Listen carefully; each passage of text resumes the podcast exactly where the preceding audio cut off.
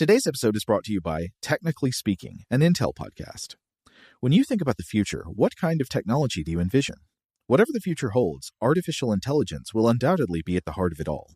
Join Graham Class as he hosts Season 2 of Technically Speaking, an Intel podcast, and hear from the minds transforming healthcare, retail, entertainment, personal computing, and more with the help of AI. Tune in every other Tuesday and explore the latest technology that's changing our world today and creating a more accessible tomorrow. Listen to Technically Speaking, an Intel podcast, on the iHeartRadio app, Apple Podcasts, or wherever you get your podcasts. What's up, this your boy Lil Duval, and check out my podcast, Conversations with Unc, on the Black Effect Podcast Network. Each and every Tuesday, Conversations with Unc podcast feature casuals and in-depth talk about ebbs and flows of life and the pursuit of happiness. Unlike my work on stage, I tap into a more serious and sensitive side to give life advice and simply offer words of encouragement, yet remind folks to never forget to laugh. Every Tuesday, listen to Conversations with Unc, hosted by Lil Duval on the Black Effect Podcast Network, iHeartRadio app, or wherever you get your podcasts. Presented by AT&T. Connecting changes everything.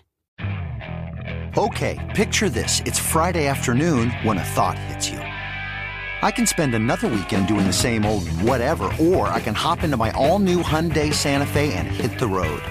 With available H-Track all-wheel drive and three-row seating, my whole family can head deep into the wild. Conquer the weekend in the all-new Hyundai Santa Fe. Visit HyundaiUSA.com or call 562-314-4603 for more details. Hyundai, there's joy in every journey. The wait is almost over. Get ready for the 2024 NFL season as the full schedule is announced. Bring it on. Every rivalry, every rematch, every rookie debut, every game revealed. The 2024 NFL schedule release, presented by Verizon, coming in May. Live on NFL Network, ESPN2, and streaming on NFL Plus. Terms and conditions apply to NFL Plus. Visit NFL.com/schedule release to learn more.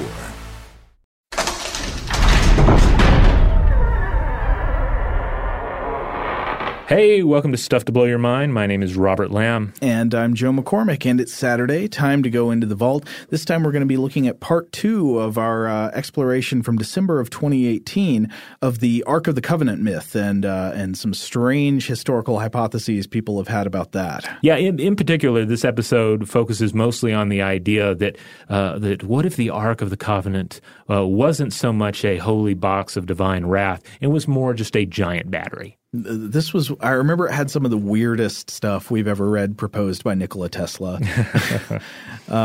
So, yeah. Anyway, we hope you enjoy.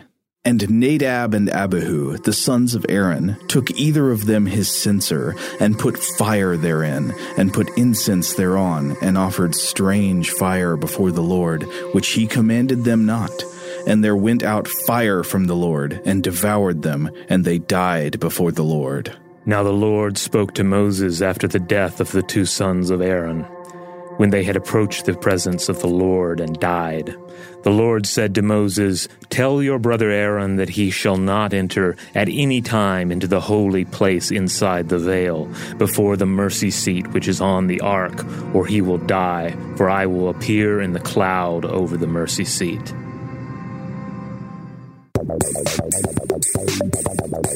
Welcome to Stuff to Blow Your Mind from HowStuffWorks.com. Hey, welcome to Stuff to Blow Your Mind. My name is Robert Lamb. And I'm Joe McCormick, and we're back for Arc 2 Electric Boogaloo, our second exploration of a bunch of weird sort of bronze punk takes on the stories of the Ark of the Covenant from the Hebrew Bible.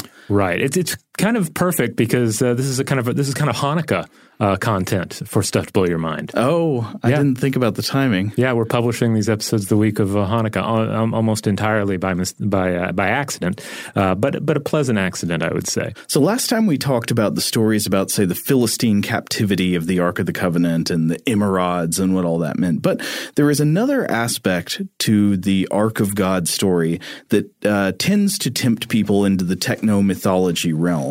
Not only was the Ark said to bring vast destructions and plagues of emerods, there are also these Bible stories that tell of the Ark lashing out with blasts of power that kill offenders in an instant.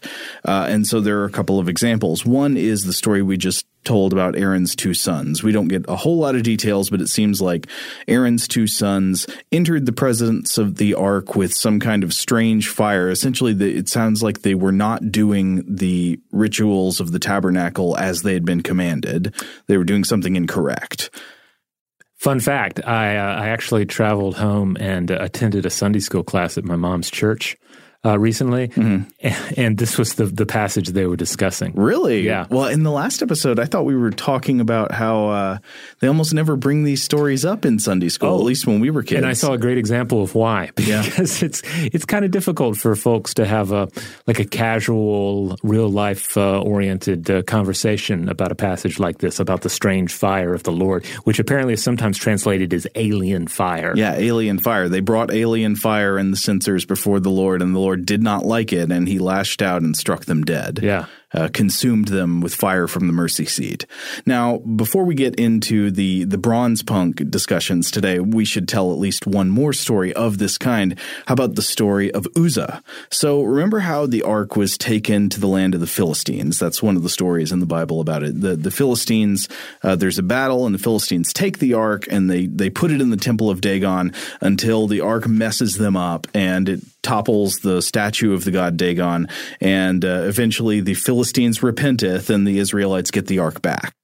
And so when the Israelites under King David they're bringing the Ark back to their land, we get to this passage, quote, "They placed the Ark of God on a new cart that they might bring it from the house of Abinadab, which was on the hill, and Uzzah and Ahio, the sons of Abinadab, were leading the new cart.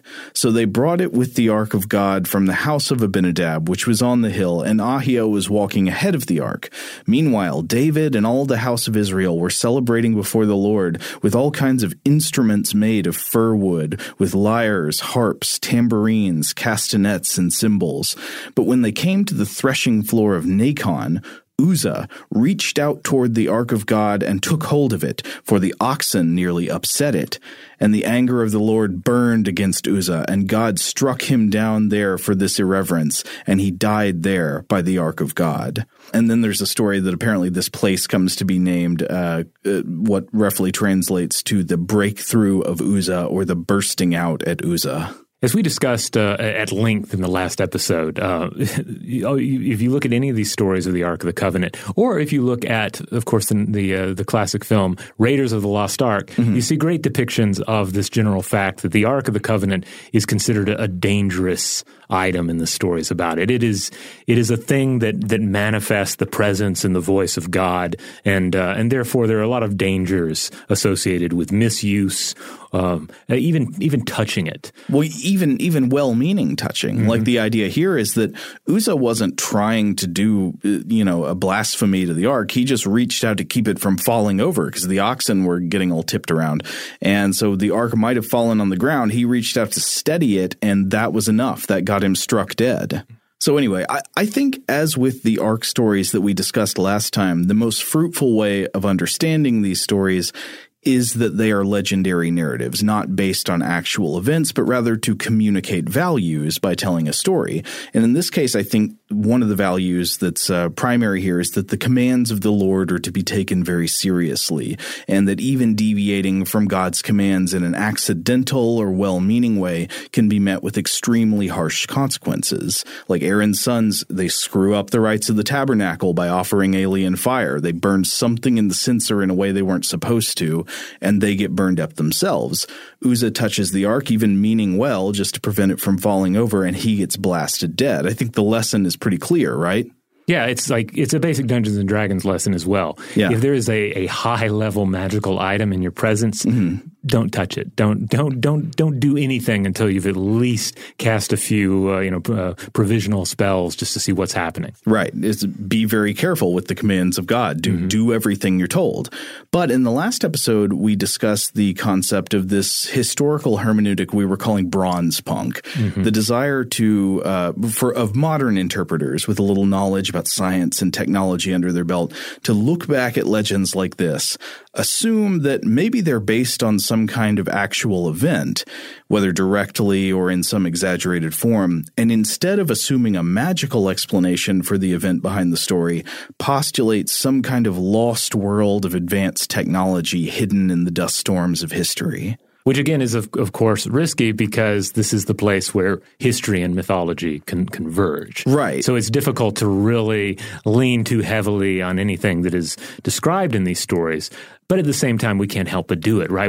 The great example from the last episode was looking at the plague of mice and tumors or emerods and trying to figure out, well, is this bubonic plague? Is that what's being described here? That's one of the ways in which the bronze punk hermeneutic, while not usually a good method of explaining the origins of these legendary tales and myths, does open up some interesting things to consider about the ancient world. Like one of the things we talked about in the last episode was, okay, it probably does not make sense to say that the legends of the Ark are caused by it actually being some ancient bioweapon. Mm-hmm. But could there have been bioweapons in the ancient world? Was there germ warfare before people had a germ theory of disease?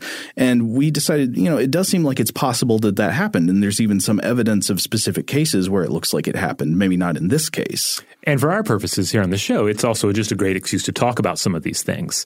At the end of the episode and at the end of this episode as well, we're probably going to say, I don't think we should really put a lot of faith in this particular idea, but it does force us to ask questions about the inner workings of the world in ancient times, mm-hmm. Applying what we know about science today and sort of unwrapping it through an analysis of the past. Well, there's an interesting question that's going to come out of today's episode about what causes major breakthroughs in the progress of science and history. So we'll get back to that toward the end of the episode. So last time we talked about the idea, could it have been a weapon of germ warfare? That's unlikely, but it is fun to consider. Mm-hmm. We talked about the pretty much impossible idea that it was a bearer of some sort of radiation hazard. I know This has been popular with people like Erich von Däniken, and I don't know about him specifically, but some of those ancient aliens people. Yeah, anytime where you're like, oh, there's some sort of crazy piece of technology. It's a nuclear reactor or something. And then we, of course, talked about the psychology of artifacts like the Ark being a focal point for worship and how mm-hmm. that affects the altered states of consciousness, the mind, and so forth. But today we wanted to explore another very strange bronze punk rabbit trail that many, many authors have taken over the years to explain stories like Aaron's two sons and the story of Uzzah, these people who are struck dead in the presence of the Ark, and that is the idea of the electric Ark. Yes. This is a pretty fabulous notion because it doesn't depend on aliens. It doesn't depend on any alternative view of the evolution of consciousness or anything. It basically just depends. It basically asks questions about like what was the knowledge of electricity at the time and what were the capabilities and material capabilities in many cases to construct a primitive device. I would like to read with some abridgments from an article published in the Chicago Daily Tribune, March 5th, 1933, by the Reverend John Evans, called "Scientist Says Sacred Box Was a Condenser." Robert, will you help me read some sections from this? Certainly. Would you like to take the beginning here? I shall. "It was a charge of some 10,000 volts of static electricity, and not the wrath of God that killed Uzzah when he touched the Ark of the Covenant. Such, at least, is the scientific conjecture of Dean Frederick Rogers of the Department of Engineering at Lewis Institute of Technology concerning the mysterious powers of the Ark, which was not only an object of reverence to the Israelites, but also a troublesome possession." Right. So the article then goes on to tell the story of Uzzah, as we told before. The Ark goes unsteady. Oxen are about to knock it over. He touches it. He gets struck dead. And Evans writes, quote, "Professor Rogers made a study of the construction of the Ark and discovered its design called for a perfectly constructed simple electric condenser or Leiden jar." And then the article also goes on to tell the story of the construction of the Ark of the Covenant. We talked about that in the last episode, but basically the design specifications are it's a big wooden box with gold on the inside and the outside. Not just any wood, it's shittim wood, right? Yeah, it's which I believe is supposed to be the acacia tree. Yeah. Acacia wood, they called it shittim wood, and it's got gold on the inside, gold on the outside, and then these gold representative figures of cherubim on the top. So going back to the article, the scientific interest in the construction pointed out by Professor Rogers was that the acacia wood box, about 40 inches long and slightly less than 30 inches in width and depth, not only was lined with gold leaf on the inside but overlaid with the same metal without.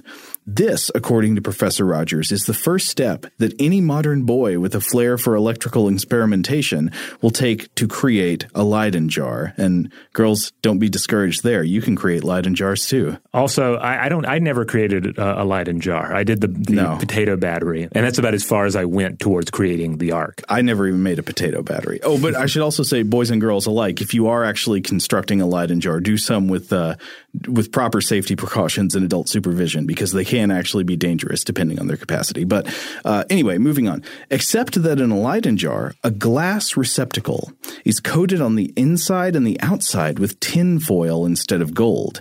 Then, with the aid of a rod and a small knob at the top and a short chain at the bottom, which is inserted through the cork so that the chain may make contact with the bottom of the jar, a young experimenter is ready to collect small charges of bottled lightning. Robert, would you like to take over in the section subtitled A Condenser of Electricity? But the Ark of the Covenant was a much larger condenser and thought by Professor Rogers to have been capable of collecting death-dealing charges. The divine directions called for the creation of two cherubim of pure gold to be placed on a gold slab or mercy seat atop the Ark. These cherubim, Professor Rogers explained, what he believes to have been the positive pole of the circuit, similar to the knob on the top of the Leiden jar. When he was asked how the static charge of electricity got into the Ark, Professor Rogers admitted that there was very little accepted authority among scientists concerning the action and control of atmospheric electricity. He explained, however, that it is known among physicists that a difference of potential exists between the Earth and the air, which may be collected in electrical charges under certain favorable conditions. The design of the Ark, at least as described in Exodus, undoubtedly. I love the certainty of people writing about these kinds of kind of harebrained interpretations. Yeah, and clearly there's no room for discussion here. That's what it was. Yeah, so the article goes on to state that Rogers believes the Ark could have been electrically charged by air currents created by smoke from the burning of incense and sacrifices, which the Bible says often happened close to the Ark. He also says this could charge the Leiden Ark enough to allow it to deal fatal bolts of electricity, and he cites a Hebrew commentary tradition that states that, quote, the wings of the golden cherubim not only emitted fire, but also an aura, known among electricians as brush glow. The fire emitted by the cherubim could have been well-known electrical arc resulting from overcharge. Professor Rogers believes that a number of accounts of destruction attributed by the scriptures to the ark might be explained as being results of purely natural phenomena. And he gives some examples, that, like we talked about last time, the destruction of the Philistine idol of Dagon, quote, a divinity supposed to be half fish and half man. And just a side note, apparently that association of the Canaanite god Dagon with fish, that I think that is supposed to be exonymic in origin, meaning that the ancient Hebrews related the name of this god to the Hebrew word for fish. The original Philistine Dagon appears to be more likely some kind of grain and fertility god. Sorry, Lovecraft fans. Oh, yeah, that is kind of a disappointment because Dagon, of course, is a part of the Lovecraft mythos.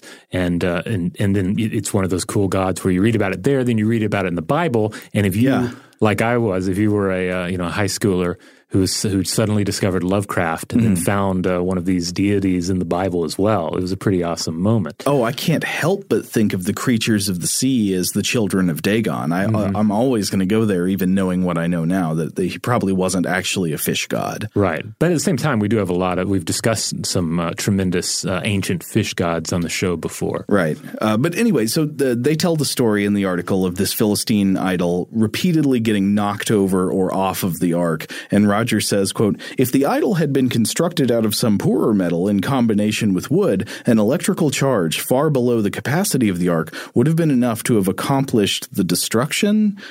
So I think they're saying that the ark could have knocked over the idol just by discharging electricity. I'm not sure about that, but okay. Yeah, I'm going to try to include some art that I found on the landing page for this episode at stufftoblowyourmind.com, because there are a number of wonderful depictions of like the glowing ark and a toppled statue of the deity Dagon, sometimes with a fish tail that, of course, is now broken because it fell over. And of course, this is this kind of thing was also referenced in Raiders of the Lost Ark. Again, that scene where the Ark of the Covenant burns through the swastika on the crate that contains it. Yeah, like destroying another false idol. Yes. Yeah. So to continue, and we're getting close to the end of this article, but there's some other good stuff here. So Evans talks about how all these kinds of miracles could be attributed to electricity, and he talks about the tendency of people to attribute processes they don't understand to divine intervention. And then he says, thus, if Moses accidentally stumbled upon the principle of the Leiden jar, the device would instantly be accepted as the conveying medium of divine favor or disfavor. Sounds, again, like a little bit too much certainty in this interpretation here, but the author tells a bunch more stories of the Ark and then also points out that the Ark of the Covenant was not the only Ark given sacred significance in the ancient world, and he discusses ancient Egyptian arcs, speculating that Moses could have learned about the creation of electrical arcs from the Egyptians when he was growing up in the Pharaoh's court. Again, that's a nice story, but I think once again the problem is just that it's taking the biblical source at face value, and what's more likely is that the biography of Moses is legend. But yeah, there he does point out that there are other arc-like things in other cultures around the ancient Near East, and the Egyptian arcs are a great example. Right. But then again, we have to come back to perhaps the simpler explanation that an arc-like thing is a box. Yeah. And therefore, yes, the technology of box making was very much in effect at the time. Right. And so finally, Robert, do you want to read this very last paragraph here? Certainly. While no historian would engage in such speculation, yet it is the right of any man to fancy that it was in Egypt that the properties of the gold-coated box were discovered by some hapless craftsman. He paid for his discovery with his life, but gave his kinsmen a home for a new and powerful god. Okay, so they've got a theory here. Some Egyptian craftsman accidentally discovered how to build a Leyden jar by building boxes and covering them with gold, and then that information was transmitted to Moses, and then Moses carried the secret of how to build a Leiden jar, and that became the Ark of the Covenant, and thus it gives us all these stories of like people touching it and getting struck dead. Now, I think it would be ridiculous to say that if the Ark actually existed, we're assuming something like it may have, if it existed, that it was best explained in these terms. But while I don't think we need to resort to this to explain the Ark legend, I don't find it implausible at all that someone in the ancient world and someone in the ancient Mediterranean could have at some point accidentally created a capacitor, which is what a Leiden jar is, and that it could have injured or killed people. And that is a really interesting thing to consider. Right, because not only, of course, the accidental creation of such a thing, but then the recreation of such a thing and the utilization of such a thing, either as essentially a tool of divination, like what's going to happen when I touch it? Like a fatal shock is a no, not dying is a yes, that sort of thing, which a lot of ancient practices of religion and even modern practices of religion really boil down to that. Give me something to provide an answer for some question I have, or provide some sort of a random answer to something that I am incapable of generating my own random answer to. Yeah, and again, I think it's not hard to believe that that someone could have accidentally discovered how to build something like this. Again, like the discovery of the actual Leiden jar was also accidental somewhat and frightening somewhat. Maybe we should explore that after a break. Shout out to Astapro for sponsoring this episode and providing us with free samples. Rob, as the local host with allergies here, they sent you some of their nasal spray to treat your allergies. What was your experience like? Yeah, that's right. I always wrestle with the pollen a bit when it rolls in during the spring, so they sent me the little nasal spray. I tried out the product, and yeah, it sure did help me get on top of my symptoms for the day. And it's so fast-acting, it was already kicking in before I left the house. Astapro is a first-of-its-kind nasal allergy spray. It's the fastest 24-hour over-the-counter allergy spray. It starts working in 30 minutes, while other allergy sprays take hours. Astapro is the first and only 24-hour steroid-free allergy spray. Astepro delivers full prescription-strength indoor and outdoor allergy relief from nasal congestion, runny and itchy nose, and sneezing. Get fast-acting nasal allergy symptom relief with Astepro. Go to AsteproAllergy.com for a discount so you can get Astepro and go today. A-S-T-E-P-R-O allergy.com. Astepro and go. Use as directed for relief of nasal congestion, runny nose, sneezing, and itchy nose due to allergies. Today's episode is brought to you by eBay. eBay Motors is here for the ride. Remember when you first saw the potential? And then, through some elbow grease, fresh installs, and a whole lot of love, you transformed 100,000 miles and a body full of rust into a drive that's all your own. Look to your left. Look to your right. It's official. No one's got a ride like this. There's nothing else that sounds like, feels like, or looks like the set of wheels in your garage. With over 122 million parts, you can make sure your number one ride or die stays running smoothly, so there's no limit to how far you can take it. Brake kits, turbochargers, engines, exhaust kits, roof racks, LED headlights, bumpers, whatever your baby needs, eBay Motors has it. And with eBay Guaranteed Fit, it's guaranteed to fit your ride the first time, every time, or your money back. Plus, at these prices, well, you're burning rubber, not cash. Keep your ride or die alive at ebaymotors.com. Eligible items only. Exclusions apply. Today's episode is brought to you by Visible. If you haven't heard of Visible, now you have. They're the wireless carrier that's making wireless visible. It's in the name. Get a one-line plan with unlimited 5G data powered by Verizon, just $25 a month, every month, taxes and fees included. Having a one-line plan means you only need you to save. No estranged roommates, exes, cousins twice removed, or AI-powered humanoid robots needed. And because $25 a month really means $25 a month, you can call, text, stream, whatever, as much as you want without worrying about getting dinged at the end of the month. No hidden fees, no surprises. No, really. It's like the old saying goes, you can't judge a book by its cover, but you can judge a company by its name. So spread the word. Tell all your friends there's a wireless company out there with transparency in their name, and they're called Visible. Start saving on wireless today at Visible.com. Monthly rate on the Visible plan for data management practices and additional terms, visit Visible.com. Today's episode is brought to you by Technically Speaking, an Intel podcast. When you think about the future, what kind of technology do you envision? Whatever the future holds, artificial intelligence will undoubtedly be at the heart of it all. Join Graham Class as he hosts Season 2 of Technically Speaking, an Intel podcast from Ruby Studio in partnership with Intel. Explore the future of technology that's rapidly evolving our world today with the help of AI. There's still so much work and research needed to fully understand the power and potential of AI, and Intel is at the forefront of implementing AI in revolutionary technology that's changing the world we live in for the better. In each episode, Graham interviews the minds transforming medicine and healthcare, retail, entertainment, personal computing, and more while pioneering new uses for AI in these spaces. Tune in every other Tuesday and explore the latest technology that's changing our world today and creating a more accessible tomorrow. Listen to Technically Speaking, an Intel podcast on the iHeartRadio app, Apple Podcasts, or wherever you get your podcasts. All right, we're back. Okay, so we mentioned before the break that, in fact, the discovery of the Leyden jar itself, we've got these people saying that the Ark of the Covenant was some kind of ancient Leyden jar, some kind of capacitor or condenser that would store up electric charge and then discharge it all at once, maybe killing somebody who touched it in the wrong way.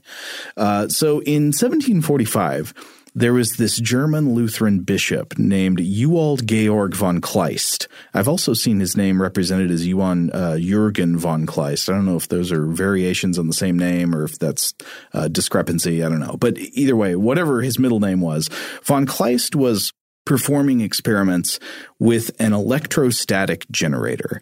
At the time, this would have been something like the spinning globe generator of Francis Hauksbee or of Benjamin Franklin, which was essentially like a glass sphere that you would rotate rapidly against a wool cloth by turning a crank, charging the sphere by friction, essentially gathering up electrons from the cloth. Now, once this principle had been demonstrated, lots of people were messing around with them. And von Kleist had a glass medicine bottle that was filled with liquid. It was water or alcohol with a cork top and a nail driven through the cork, poking down into the liquid inside. And while he was doing his experiments, von Kleist held the outside of the bottle with his hand, and he touched the nail to the generator that was, the friction generator.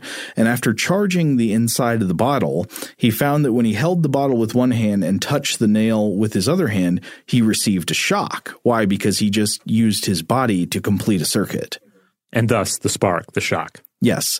And then there's another guy around the same time, Pieter van Musschenbroek of Leiden, Holland, who discovered the same principle the following year, which is where the Leyden jar gets its name. It's spelled like Leyden, but I think Leiden, Holland is with like an EI. So I'm saying Leiden. I've heard people say Leyden. Yeah, too. I think I read it in my mind as Leyden for years and years. I may have said Leyden in the past. Whichever way it is, I'm going to be saying Leiden. If you don't like that, you can email and complain. So von Musschenbroek was able to charge up a glass jar full of water with a metal rod plunging inside it. And he also discovered that when you touch the rod while holding the outside of the jar, you got this terrific shock. So the principle here is the one of creating this electrical potential difference, by charging it up in this way and having the insulator of the glass there between the inside and the outside, you're creating this difference potential where one side is positively charged, one side is negatively charged, and they desperately want to equalize. And whenever you complete that circuit, they will equalize. And if you are the thing that completes that circuit, that equalization can be unpleasant for you. It can be bad for your body. Now let's talk about how unpleasant, because we experience static shock all the time, especially during the winter in our modern world. My son and I, when we go to a playground, we always do this thing called electric high five, where if there's static electricity is generated when he goes down the slide. Yep, because of friction. I wait at the bottom, and he gives me a high five. And sometimes there is an alarming shock to it. Like it's pretty intense, but it's fun. Right. It's not something that I would attribute to the wrath of an ancient god. When he goes down that slide, he's becoming an electrostatic generator. Yeah. And you are the ground terminal. So yeah, the question though is, could that high five be dangerous or fatal? You bet, actually. Well, not on the slide, but given how much charge you could store up under various circumstances, it's entirely possible. Van Musschenbroek reportedly said, "I would not take a second shock for the kingdom of France."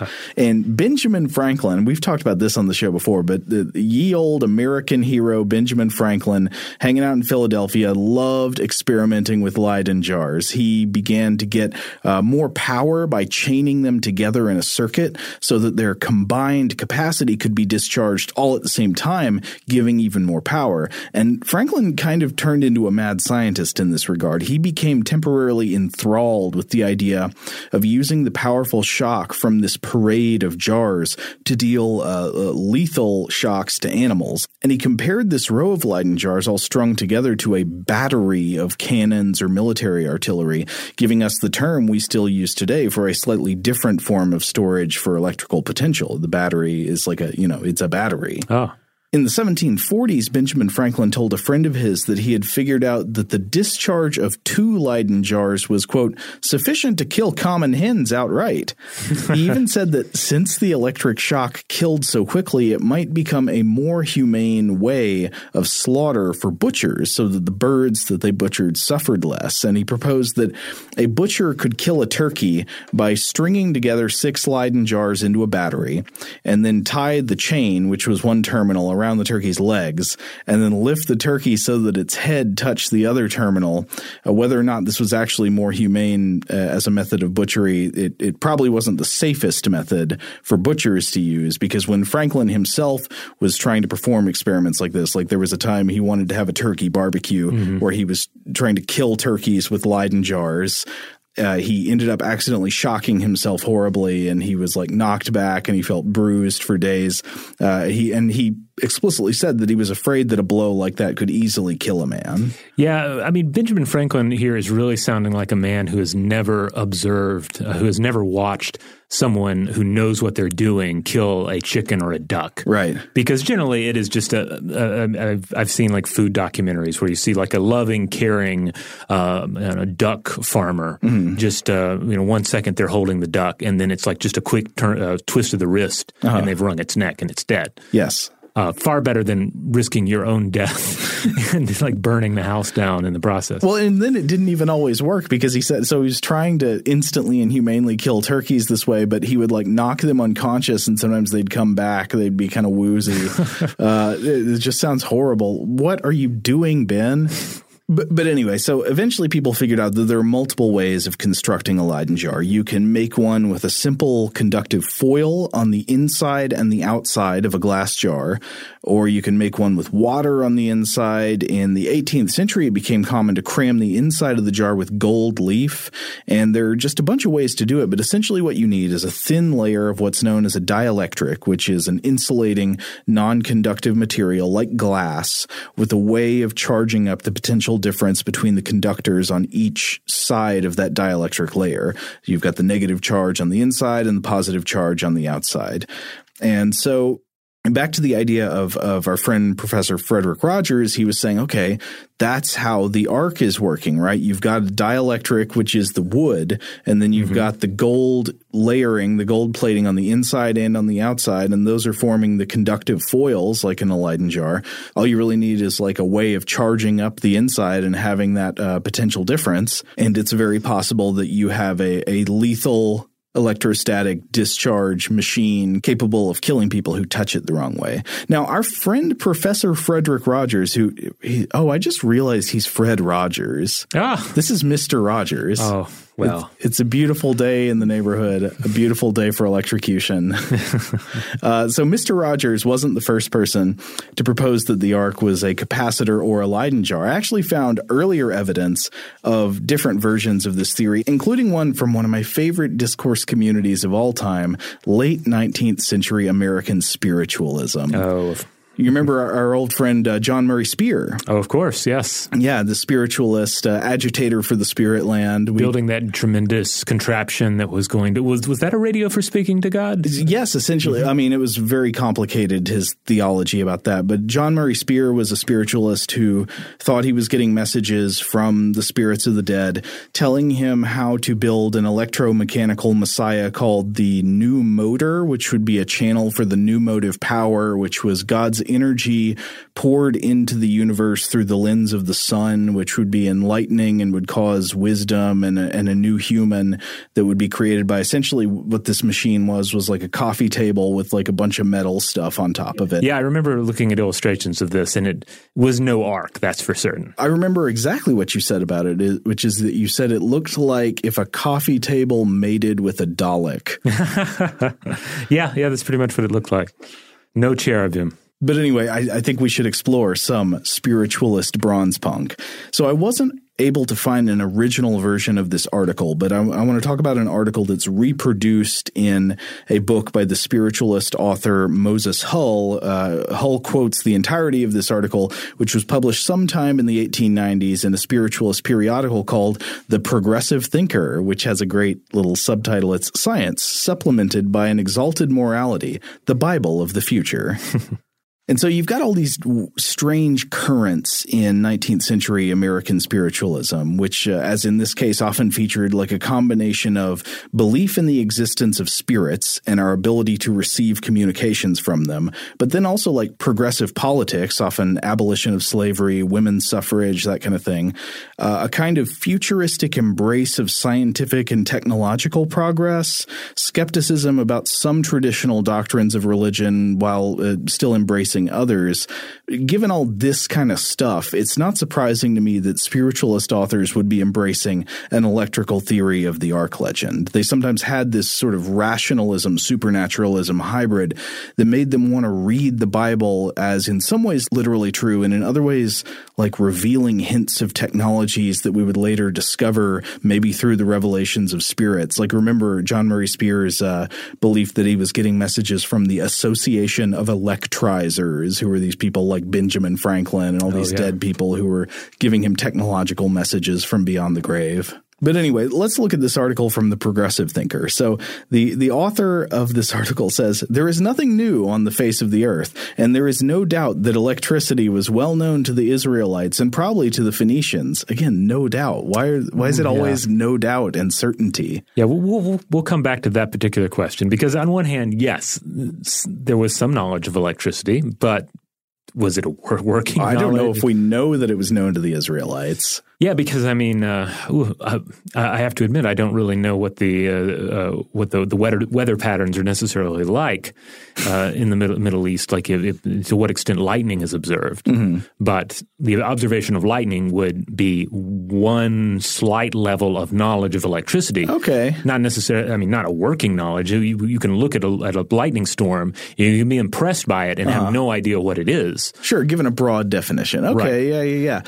And there's certainly what the Greeks knew, which we'll get to in a little bit. So the author explains the story of the construction of the ark, points out that the special type of wood that was used to build the ark, they say, quote, "Was this choice accidental on account of the great value of the resinous wood, or was it in the choice of the best known non-conductor among the great number of various timbers?"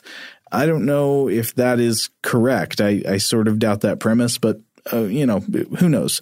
I was wondering, is wood a good insulator? And I looked this up. It basically depends on factors about the wood itself, such as the type of wood and the moisture content. Mm. So, of course, the author points out correctly that it is said that the inside and outside of the ark were covered in beaten gold, and that this is a good conductor of electricity. It is true that gold is a good conductor of electricity. Quote, "So much is certain that if Edison or Tesla had lived in those days, they could not have improved upon the choice of material, and the result was a powerful Leyden jar. I think they actually could have improved on it. For instance, silver is an even better conductor than gold." Also, seraphim, a higher rank of angel. Just saying, they could go up from cherubim. Ooh, touche. So the author also claims that the ark was charged by the smoke of burnt offerings, which is the same thing Rogers said.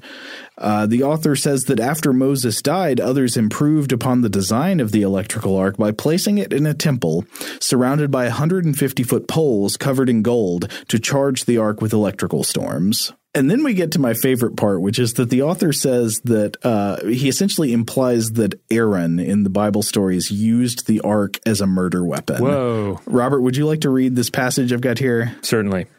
And we'll just pretend that we threw in the Law and Order sound effect right here. Maybe we can do that. I don't know. We'll see.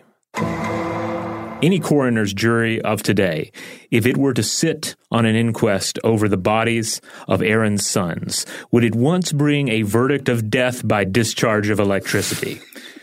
Aaron knew this power, and to make it effective, all he had to do to deal death from this apparatus was to remove the costly camel's hair carpets, which are almost perfect non-conductors of electricity, and make the culprit stand on terra firma. Death would result instantly by fire breaking out, and leave no wounds or burns to account for his death. That several members of revolting tribes of Israelites were thus electrocuted is also a matter of record in the Bible. I wouldn't call them revolting necessarily. That seems a little harsh. Oh, he means rebelling. Oh, yes, of course. But yes, that is, again, matter of record. It is just a certainty. What is with this? Well, I mean, there's probably a lot to unpack there. In terms, I mean, we have unpacked this to a certain extent. For instance, looking at the Great Flood and the idea of a biblical Great Flood and its effect on the study of geology for so long. Yeah, I mean, the biblical record as it was certainly influenced even scientific understanding of the world for quite a while. Well, I just think it's so interesting that you've got this weird hybrid approach of looking at the Bible here, where the person is saying, "I'm going to question and interrogate the source of this power, but I'm going to absolutely take the story at face value, except where it sort of doesn't really match what I'm saying." But also, I'm going to take God completely out of the equation and replace it with a device. But I'm also going to treat the text, this translated text, as if it is a complete historical record, as if it's just a security cam footage of the Ark of the Covenant. Yeah, that is exactly what I was maybe inarticulately trying to say. And And then they end the article by saying, Franklin, the electric chair in the state of New York, and the discovery of the Leyden jar itself in Leiden, Germany are all back numbers. History only repeats itself, whether recorded or not. And then here's an even crazier one. It seems that none other than Nikola Tesla toyed with this idea as well. Oh, my. In a 1915 essay called The Wonder World to be Created by Electricity, Tesla wrote, the superstitious belief of the ancients, if it existed at all, can therefore not be taken as a reliable proof of their ignorance, but just how much they knew about electricity can only be conjectured. A curious fact is that the ray or torpedo fish was used by them in electrotherapy. Some old coins show twin stars or sparks, such as might be produced by a galvanic battery. The records, though scanty, are of a nature to fill us with conviction that a few initiated, at least, had a deeper knowledge of amber phenomena. To mention one, Moses was undoubtedly a practical and skillful electrician far in advance of his time. Undoubtedly. The Bible describes precisely and minutely arrangements constituting a machine in which electricity was generated by friction of air against silk curtains and stored in a box constructed like a condenser. It is very plausible to assume that the sons of Aaron were killed by a high-tension discharge and that the Vestal fires of the Romans were electrical. The belt drive must have been known to engineers of that epoch, and it is difficult to see how the abundant evolution of static electricity could have escaped their notice. The words of Nikola Tesla. Impressive. Yeah. I had no idea that he ever commented on this. Again, certainly, yes. Undoubtedly. And then more recently, of course, the idea of the electric arc, as I think we mentioned this at the beginning. If not, you will not be surprised to learn that it seems popular with people operating in the ancient alien cinematic universe. Oh, of course. Erich von Däniken claimed this while also claiming that it was, as part of his whole ancient alien technology thing, it was an alien gift motif. I think he said that it was like a radio. Somebody said that it was a nuclear reactor. I know Rael, the founder of the Raelians, had some idea that it was a nuclear reactor or something like that. But to what end? What good does it do to have a nuclear reactor and just trot it about the desert? I'm not sure that it does, because really the whole point, what makes this subject actually interesting, is that building a form of a capacitor is technically possible for the ancients without supposing any kind of alien nonsense or intervention. That's true. And then ultimately the use of it as religious technology is also reasonable as well. I mean, we've discussed religious technology on the show before, and the way that various religions throughout history have used some sort of new technology as ritual. All right, let's take one more quick break, and then when we come back, we will finish up our discussion. Today's episode is brought to you by eBay. eBay Motors is here for the ride. Remember when you first saw the potential? And then, through some elbow grease, fresh installs, and a whole lot of love, you transformed 100,000 miles and a body full of rust into a drive that's all your own. Look to your left. Look to your right. It's official. No one's got a ride like this. There's nothing else that sounds like, feels like, or looks like the set of wheels in your garage. With over 122 million parts, you can make sure your number one ride or die stays running smoothly, so there's no limit to how far you can take it. Brake kits, turbochargers, engines, exhaust kits, roof racks, LED headlights, bumpers, whatever your baby needs, eBay Motors has it. And with eBay Guaranteed Fit, it's guaranteed to fit your ride the first time, every time, or your money back. Plus, at these prices, well, you're burning rubber, not cash. Keep your ride or die alive at ebaymotors.com. Eligible items only. Exclusions apply. Today's episode is brought to you by Visible. If you haven't heard of Visible, now you have. They're the wireless carrier that's making wireless visible. It's in the name. Get a one-line plan with unlimited 5G data powered by Verizon, just $25 a month, every month, taxes and fees included. Having a one-line plan means you only need you to save. No estranged roommates, exes, cousins twice removed, or AI-powered humanoid robots needed. And because $25 a month really means $25 a month, you can call, text, stream, whatever, as much as you want without worrying about getting dinged at the end of the month. No hidden fees, no surprises. No, really. It's like the old saying goes, you can't judge a book by its cover, but you can judge a company by its name. So spread the word. Tell all your friends there's a wireless company out there with transparency in their name, and they're called Visible. Start saving on wireless today at Visible.com. Monthly rate on the Visible plan for data management practices and additional terms, visit Visible.com. Today's episode is brought to you by Technically Speaking, an Intel podcast. When you think about the future, what kind of technology do you envision? Whatever the future holds, artificial intelligence will undoubtedly be at the heart of it all. Join Graham Class as he hosts Season 2 of Technically Speaking, an Intel podcast from Ruby Studio in partnership with Intel. Explore the future of technology that's rapidly evolving our world today with the help of AI. There's still so much work and research needed to fully understand the power and potential of AI, and Intel is at the forefront of implementing AI in revolutionary technology that's changing the world we live in for the better.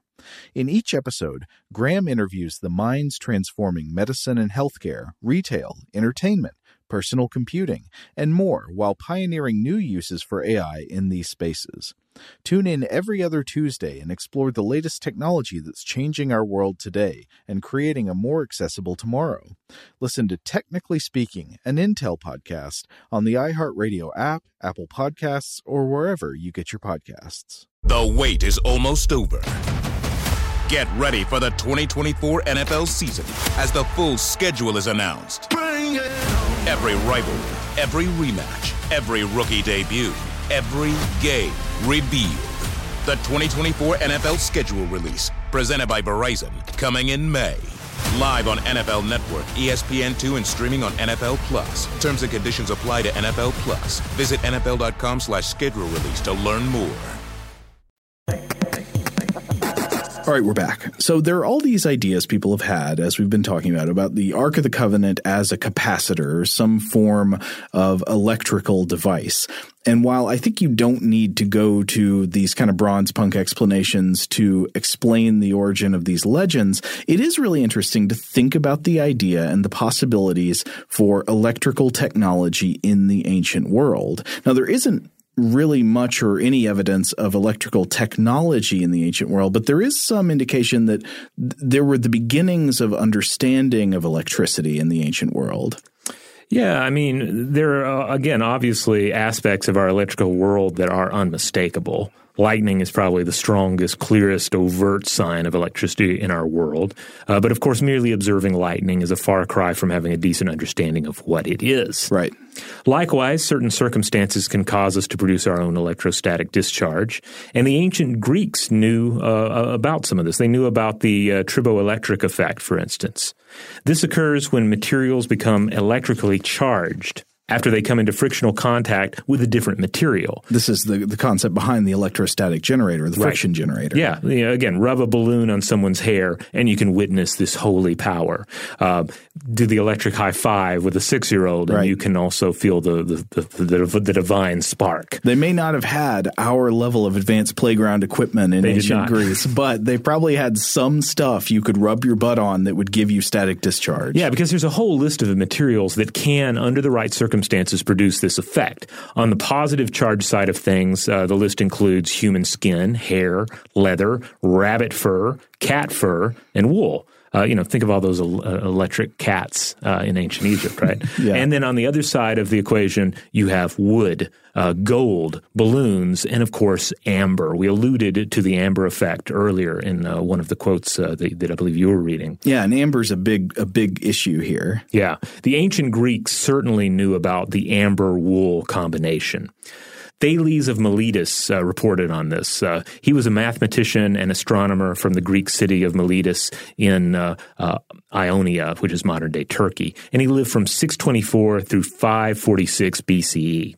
He discovered that static electricity could be generated by rubbing fur on a piece of amber, and the Greeks noted that this through charged amber buttons as well, especially because these could attract light objects such as hair. And I think this is key to thinking about what ancient peoples knew about electricity is the materials they used and sort of the everyday circumstances in which they would, through continual usage, have the encounter the chance of creating that spark. Yeah, and it's still there in the language we use to discuss electricity today. Like the word electron and electricity comes from the Greek word electron, which means amber. Yeah, so some level of understanding regarding static discharge as a property of material interaction in the ancient world, even 3000 BCE, is certainly not crazy. It would seem just a natural result of working with those materials, of human invention and tool making. Exactly, yeah. So the principles of friction generators for electricity, much like Franklin's and Hauksbee's friction generators, had basically already been discovered in ancient times and didn't require any modern materials or technology to produce. And then you've also you compound that with the rest of our discussion, which makes it seem that while these stories of the Ark probably have nothing to do with this, the storage of electricity in some kind of crude capacitor could also have been managed in the ancient world via basic types of Leyden jars. You've got a dielectric insulator, and you've got some kind of like gold or something on either side of it. It might have even been built by accident at some point. This also doesn't require any kind of crazy bronze punk sci-fi. So this kind of leads us to a big question. If the ancients had pretty much all they needed to generate and store electricity, at least in the crudest sense, why didn't they harness these earlier? Why didn't this lead them to perform the step up in the next experiments like it did in, say, the 18th century that would lead to the subsequent development of electrically based technologies in the ancient world? What if by the time of the Roman Empire, the world had electric power? How different would the world be? Well, that is at once a tantalizing question and a frightening question, knowing what inevitably occurs as humans make new technological breakthroughs. Yeah. I don't know that I would have trusted the Romans with electricity. Oh, God, no. I scarcely trust any modern-day cultures with electricity. Well, as Carl Sagan said, humanity has become powerful before humanity has become wise. Mm-hmm. And, this is true even today. I'd say – I'd venture a guess we were even less wise in the times of the Romans, or at least the Roman Empire was less wise. How many chickens would have been fried by Roman Benjamin Franklins at the time? One can only imagine.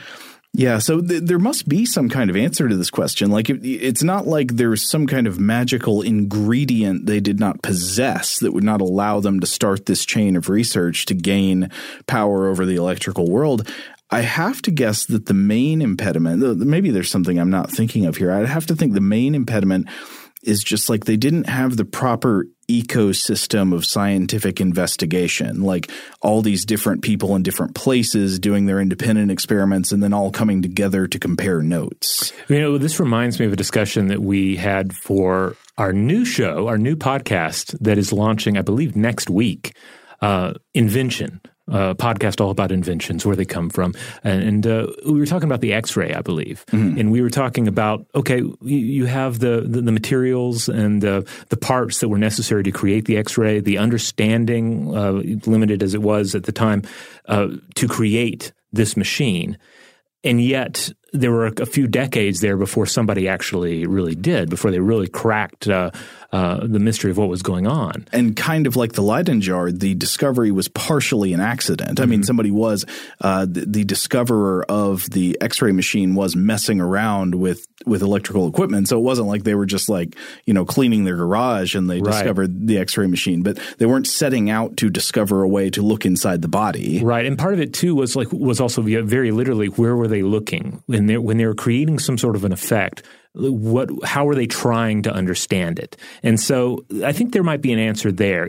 And again, we're making a few different leaps here, but assuming for a second that the Ark of the Covenant was indeed a Leyden jar, and this was an electrostatic discharge that people were observing and experiencing, what were they observing? How were they trying to observe it? And what were they looking for? What answers were they looking for in playing with this technology? Well, one of the things that the people who were doing this kind of like pseudo-history about the Ark do is they say, well, okay, clearly Aaron started using the Ark as a murder weapon. They were using it as a weapon of war or something like that.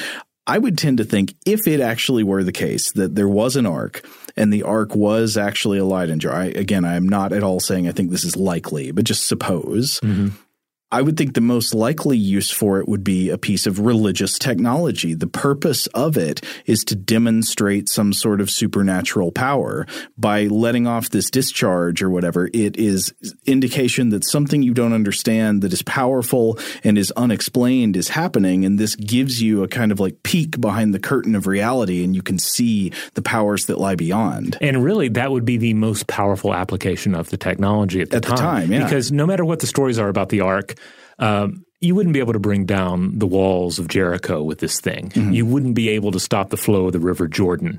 Maybe you could murder your nephew. Maybe. But that's kind of small potatoes compared to giving yourself some powerful force that not only was able to help like shore up your religion, but also convince those that needed convincing that you were privy to the divine word of God through this device. Well, in fact, think about the primary ways that Leyden jars were used when people first started making them. They became like a parlor game. Yeah, entertainment. Like a thing, yeah. Yes, it was entertainment. In fact, it was almost a form of religious technology. There would be these stories of people, they get a bunch of Leyden jars together, or I don't know about a bunch, maybe just one. They'd have some kind of capacitor, and then they would get a bunch of monks to hold hands, and then they'd shock them all at the same time in a chain so that they all felt it at once. It was almost like a strange ritual. Yeah, you get into the power of the performance, right? And it's a part of religion. It's a part of entertainment. It's just a part of the human experience. It was primarily useful not for work it would do in the material world, but for the work it would do on the minds of the people taking part and observing. It was performative, yeah. All right, so there you have it. I hope everyone leaves these episodes maybe a little more interested and a little more enthralled by the Ark. Yeah. Because ultimately we can't explain what it actually was, if it was a thing. I mean, it's just, again, this is the place where history and mythology converge. Yeah, but I do love it as a jumping off point. It's almost like it's the way station to all these strange bronze punk planets you can visit that are revealing once you start thinking about them. Indeed, and we would love to hear everyone else's thoughts on the Ark. Yeah, people who learned about it from Raiders of the Lost Ark, first of all, and from people who learned about it in, their history class or their Bible class or whatever kind of a religious study they were involved in. Perhaps you have a particular favorite theory. Perhaps you have your own brand new theory that we haven't thought of. Maybe it contained a giant squid. I don't know. I will leave it to you to provide us with those new theories. But in the meantime, be sure to check out StuffToBlowYourMind.com. That is the mothership. That's where you'll find all the episodes of the podcast. That's also where you'll find links out to our various accounts. It's also where you'll find a little tab at the top of the page for our merchandise store, our TeePublic store, where you can buy cool bits of merchandise, shirt stickers, you name it, that have our logo or related designs on there. And it's a really cool way to support the show. And if you want to support the show in a way that doesn't cost you any money, just simply rate and review us wherever you have the power to do so. Big thanks, as always, to our excellent audio producers, Alex Williams and Tari Harrison. If you would like to get in touch with us to let us know feedback on this episode or any other, to suggest a topic for the future of Stuff to Blow Your Mind, or just to say hi, send us greetings, send us a little bit about yourself, how you found out about the show, where you listen from, all that kind of stuff, you can email us at blowthemind@howstuffworks.com. For more on this and thousands of other topics, visit HowStuffWorks.com.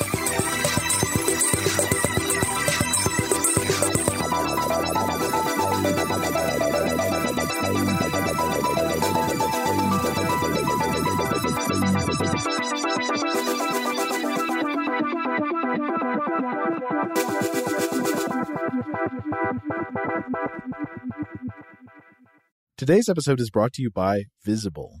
The future of wireless is here, and it's transparent. Switch to Visible, the wireless company that makes wireless visible. Get a one-line plan with unlimited 5G data powered by Verizon, just $25 a month, every month, taxes and fees included. No hidden fees, no surprises, no, really.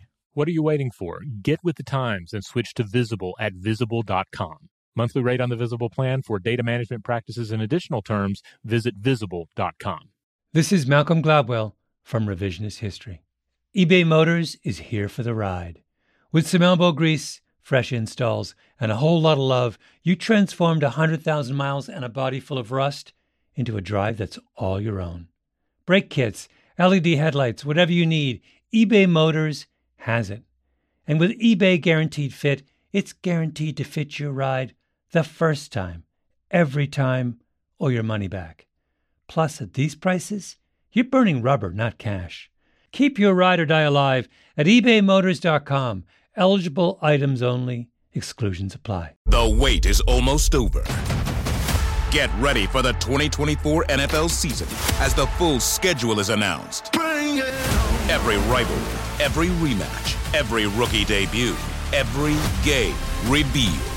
The 2024 NFL schedule release, presented by Verizon, coming in May. Live on NFL Network, ESPN2, and streaming on NFL Plus. Terms and conditions apply to NFL Plus. Visit NFL.com/schedule release to learn more. Are you looking for the perfect move-in ready home this spring season? Now's the time to buy at Fisher Homes. For a limited time only, enjoy below market interest rates starting at 5.375% APR, 6.139% APR. With these exclusive lower rates, you can save hundreds on a move-in ready home and start enjoying the benefits of home ownership even faster. Schedule your personal tour with one of our new home specialists at fisherhomes.com and make this spring the season you find your perfect home sweet home. Financing provided by Victory Mortgage, LLC, NMLS 461249, Equal Housing Lender.